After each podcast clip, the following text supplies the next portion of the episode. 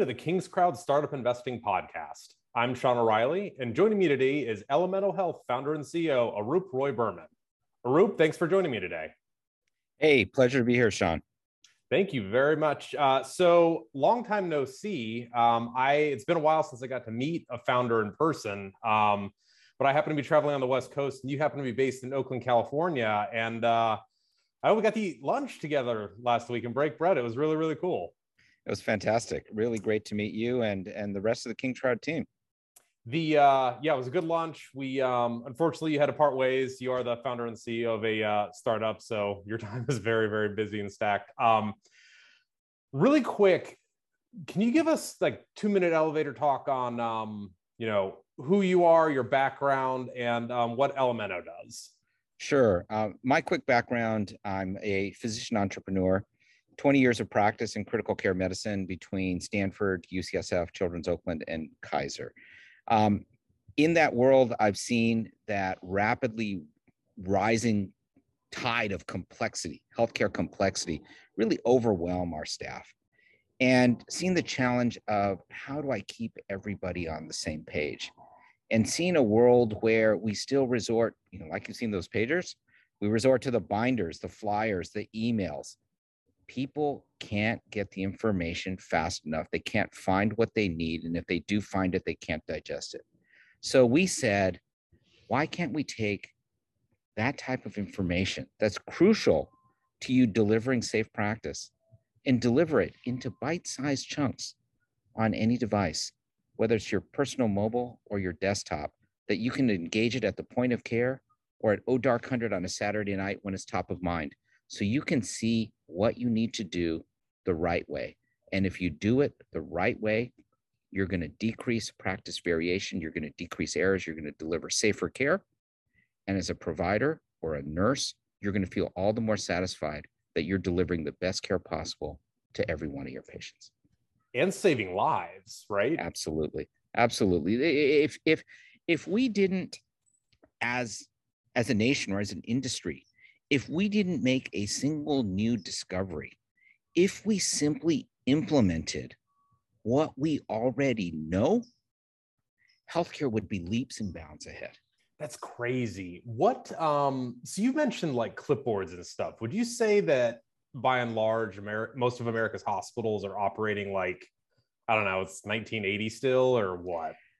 Well, if you look at uh, the adage of see one, do one, teach one. That adage goes back to the Middle Ages of when oh you're gosh. the apprentice, right? And then you go and teach somebody else. That still happens. Teach in somebody how to today. use a leech, right? Yeah, exactly. Um, but instead of see one, do one, teach one, when you're able to capture that in bite-sized chunks, get your rock star nurse showing how I do that dressing change, and you have that in the palm of your hand, you can see it anytime you want. You can see it a million times, and you can do it right every time. This is, so that's, uh, that's, you know, technology yeah. affords us so much more than what we have already done in medicine. And healthcare, I just need to understand, it's a, it's an inherently risk-averse industry. Right. It's they the don't want to be responsible for doing something wrong, basically. Yeah. You think about the Hippocratic Oath, right? Was do no harm. First obviously. do no harm. Yeah. Well, if it's first do no harm, I'm just going to sit back and do things I've, way I've always done it. Right. And that's the death knell for healthcare. It's got to be, let's look beyond. And what we're talking about is not some new rocket science. It's applying principles that have been established in most every other industry vertical. Use technology not as a stick to beat me and force me. Use technology as an enabler, as a carrot, to give me what I need in the moment so that I can be better. That's what our healthcare providers want. That's all. This is uh, healthcare training for the YouTube generation. Absolutely. I mean, why did, why did, why is YouTube, why is Google, why is Facebook, why are they so successful? Because we can pull that bite-sized nugget of what's contextual and important to me right now. Don't give me the whole textbook. Give me that little bit of nugget that I need right here in the moment. And that's what our, um, you know, our Generation Z and our, our, our millennials, all of them have been, you know, the joke is they've been born with a, you know, a, a smartphone in their diaper, right? And yeah. yeah. I mean, they, they've known this from such a young age, but so much of our healthcare leadership, technology is still kind of foreign to them. Yeah. And they're scared of it. But you got to make that leap, and you got to meet your workforce where they are. For sure. And deliver to them the information in that the way that they actually want it and the way that they can use it. If you can do that, you're going to make a phenomenal leap in healthcare outcomes. So you started out, I mean, you, you've seen some things. You ran I C Us, you've worked at prestigious hospitals, you've done all this. When did you start Elemento? So there's the idea of starting Elemento, and there's the deeper actually idea. Doing. Of, yeah. And, and, and there's the deeper idea of why I did that. From just a very practical sense first, um, I would thank um, Salesforce and Mark Benioff and Lynn Benioff for the opportunity to be able to actually develop this idea. When I came to U C S F uh, back in twenty eleven, at that time, Salesforce had put in a lot of philanthropy to the university. And what it also did was brought to us Salesforce to be able to use in different ways, to pilot in different use cases. And I remember asking my colleagues, you guys know what Salesforce does? No. Uh, do you know what C R M is? No. Uh, do you know the cloud or customer relationship management? No. This is um, a decade ago. That's, this is yeah, a decade ago. Crazy, and, but But what sense. They did know was that Salesforce was investing a lot of philanthropy to improve healthcare. Um, but what we said was, hey, you know, they're using the cloud to be able to deliver information to their clients, and to be able to measure what their clients are doing, what their clients want, so that they can better service their clients. Well, how about we use that same paradigm and think about us in healthcare leadership using the cloud to be able to empower our customers, our customers in this case being our frontline staff, those yeah. nurses, the young doctors, the R Ts, everybody at the bedside. Give them the information they need, start measuring from them what they like, what they don't like, what else they're looking for. And once we know that, let's get ahead of the curve. Instead of being reactive to mistakes, let's get proactive, understanding their needs, and let's deliver the content that they need to be able to close those gaps. That was really, C R M was the inspiration That's awesome, for the yeah. technical aspect of Elemento. What does that, so for those that are listening on um, Spotify and Apple Podcasts right now on their jog or whatever, can you ex- give us a use case for Elemento's frontline product and what I know a nurse or a young doctor might use this for to, to, to basically do their job correctly? Sure. Let's say that um, I'm uh, taking care of a patient with a central line. A central line is one of those big I Vs that are indwelling for days or sometimes for months. You see that frequently with cancer patients have those yeah. or other critically ill patients. Um, those lines give phenomenal access to us as physicians to be able to give medications, to be able to measure pressures, to be able to draw blood so easily, because those lines go straight to your heart. Um, the downside is, is that if they get dirty, the bacteria goes straight to your heart and oh, it gives you sepsis. And yeah. you know, if you get an infection through this, you, you, likelihood of death is about one in five. Oh, um, so you don't want that to happen. And we know what you need to do to be able to clean it the right way before you access it. We yeah. know the right way that you should change the dressing. But so often people do these practices the wrong way, and that introduces risk and introduces infection. So yeah. say I'm a new nurse coming in. I've got to ch- change a central line.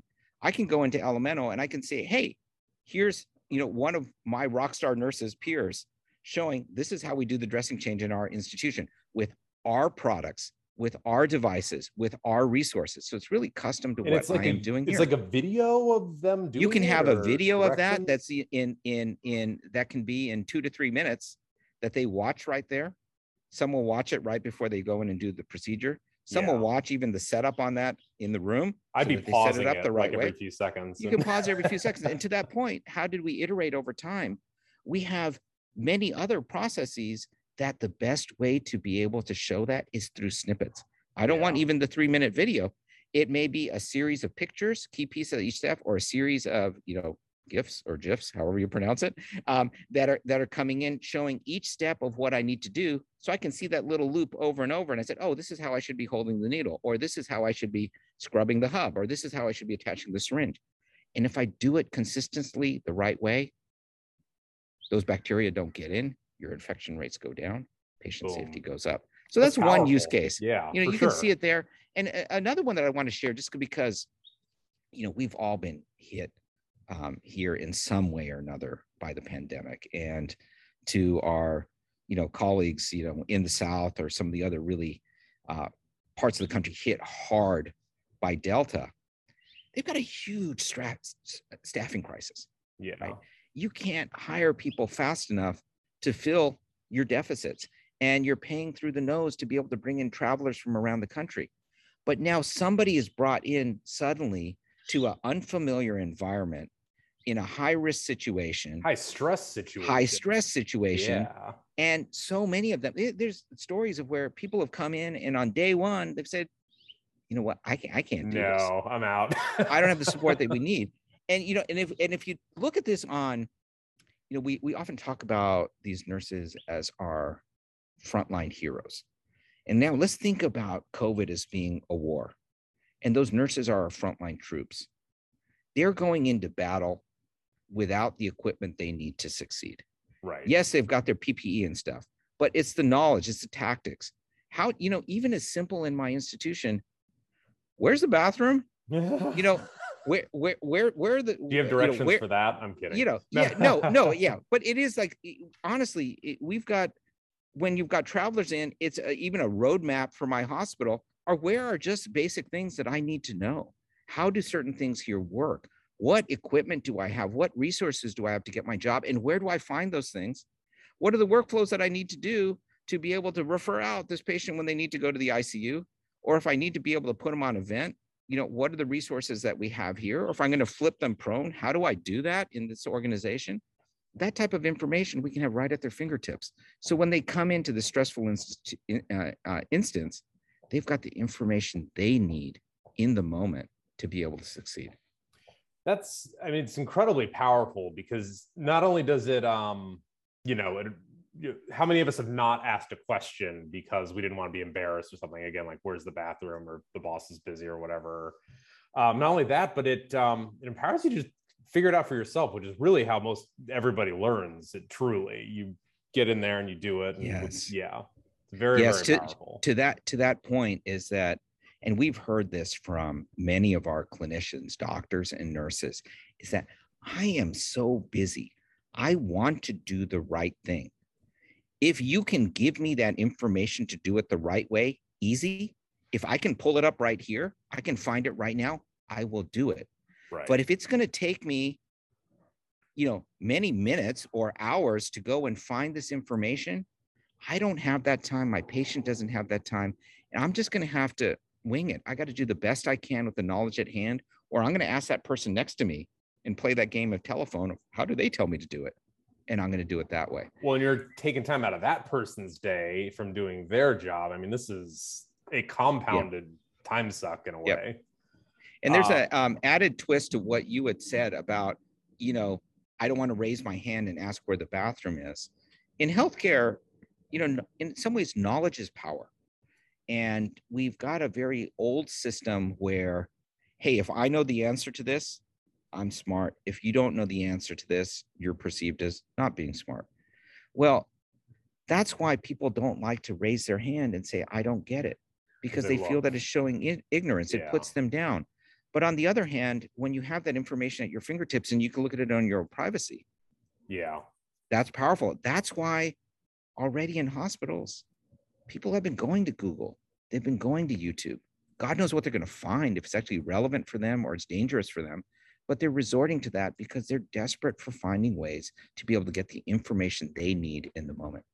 That's awesome. Um, really, really, really, really powerful tool there. Um, How many hospitals have you signed up so far? Uh, we you are can in say the, publicly, yeah, yeah, in in uh, in the mid twenties. That's awesome. Are there all, are they all out in California? I think you mentioned some. No, they're around the they're they're around the country, um, uh, both West Coast, East Coast, and in the South. I am proud to say that we have clients in blue states and in red states, and they are all sharing knowledge and collaborating with each other. Awesome. Um, you know, yeah. we we have common ground because we all want higher quality healthcare at a lower cost. Fantastic. Um, so, um, Arup, the real reason I wanted to have you on the show was, um, you know, our listeners, they're primarily early stage, you know, startup investors. Um, KingsCrowd is a startup investing platform. And whenever I talk to a founder, there's always something I learn about that can be applied to other situations, much like you, you know, you're sharing knowledge with other healthcare workers and everything. And um, your story was so fascinating to me because it, it reminded me of um, a, a talk that Simon Sinek gave that uh, he's like a coaching corporate consultant guru guy. Um, it was like a TED Talk in twenty ten, but it was titled "What's Your Why?" And it talked about uh, the differences between, um, you know, like an Apple and, you know, just another computer maker or something. And he was like, what makes the difference? Why is Apple so much better? And it's because they flip it around. Most people start with, you know, hey, we make great computers. And I don't know, brand new Hewlett Packard, it's probably a great computer. But Apple flipped that around and they say, you know, we believe in thinking differently and outside of the box. We do that by empowering creators to think outside the box themselves with great tools that are easy to use. We happen to make computers. Do you want one? And, yeah. And it's like a mic drop moment there, but it's true. And, um, you know, listening to you, your background, I realized like, wow, this founder who, you know, founders and C E Os, like majority of the time with a startup, we're betting on you. Like it can be a great idea, a great product. That's lovely, but it's mostly on you, you know? Mm-hmm. And um, you had a heck of a story. And so I wanted you to share a little bit about that because not sure. only is your why a powerful endorsement of you and what you're building at uh, Elemento, but um, I don't know, it, I, I hopefully our, our listeners today take something away and what they should be looking for in other founders. Sure, appreciate that opportunity. And I want to preface this by saying that the story I'm going to share with you all is not one that I've shared much publicly prior to this. Only recently have I um, opened up about this. And that's after getting a kind of green light for, for my family on this and um, really seeing the positive nature of it. So um, let me share with you, Sean, here, my why. And here I'm sharing on the screen. This is my sister, uh, Urmila. Uh, she was born um, end of nineteen seventy-one. Um, and at that time, she was born with uh, congenital heart disease, uh, ventricular septal defect. It's something that is pretty standard nowadays. And she was cared for uh, very well by one of the premier children's hospitals um, here in California. Um, so in nineteen seventy-six, um, when I was in second grade, uh, my sister went to the O R uh, for a very simple surgery that was supposed to be her final surgery um, for for treating her her um, her heart defect. And she went into the O R, uh, went under anesthesia, and something went wrong. There was a mistake. And with that error, she died, and she died in the O R. Wow. It was devastating, to say, for my parents, something that they still remember like yeah. yesterday. And, you know, I remember being at home after school. It was like the second to last day of uh, the school year. And the phone rang, and the, the sitter uh, handed the phone to me, and my parents told me. Um, oh, man. And, and I you obviously I, never forgot that. I never forgot that. Um, my family was blessed in that um, I had another sister born a couple years later who looked remarkably like Urmila and who's gone on to become a doctor herself. Um, but for um, uh, Urmi, that that uh, memory has really been seared in my family's mind. And I have no doubt that subconsciously, she was the driver as to why I went into medicine. I went into pediatrics. I then went into yeah, you mentioned that. critical care. Yeah. And then taking care of yeah. children with congenital heart disease. Um, so, you know, she... she's my why for why I went to medicine. She's my why as to why the impact of medical errors is very near, dear, and personal to me. And when I continued to see Patients die from preventable mistakes in top-tier institutions, mistakes made by well-intentioned, hardworking, well-educated staff. We're all Simply, human.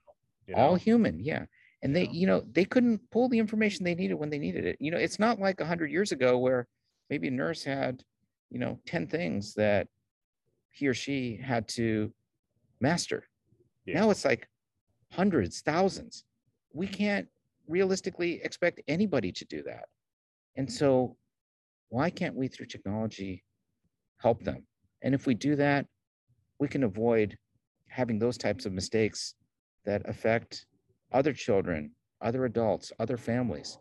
Um, because as a healthcare system, there may be an error and it goes down as just a statistic. But for the person or the family involved, it can be a life-changing. Never goes away. You can and, tell. Yeah, yeah, unforgotten event that, that that lasts with you for the rest of your life. Uh, so that's, thank you. That's, that's my Thank why. you for sharing that. That's a very big deal. Um, yeah, that's so powerful. So um, you're you're honoring her memory in the best way possible, it seems. You know, I had an interesting um, uh, experience. So where I hadn't shared this uh, story publicly until a little over a month ago. I was invited to uh, present to an organization called the National Patient Safety Board, created by patient safety advocates, somewhat analogous to how, you know, they want to be like what the N T S B is to the um, to the airline industry. And um, they talked about the value of how to be able to take safety policies to practice. You need to partner with industry. And that's why I was invited. And given that this was an audience of patient safety advocates, I shared my sister's story. Um, and after receiving a positive response from different members of the audience, I relayed that to my parents. Um, I had not liked to talk about this because it was a painful memory it's so for the painful. family. Yeah. yeah.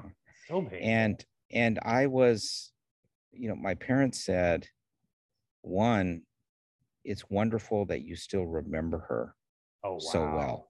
And for us, that means a lot, because after we're gone, you know, you're the you're the the last family member who remembers her.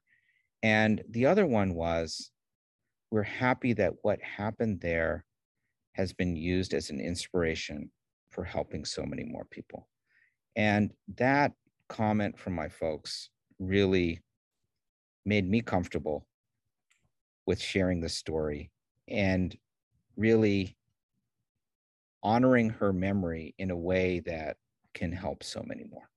For sure. That's awesome.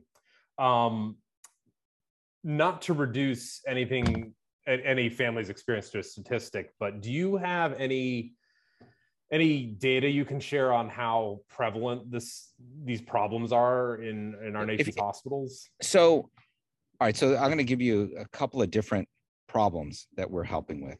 You know, the immediate one that everybody hears about is staffing and the staffing yeah. crisis.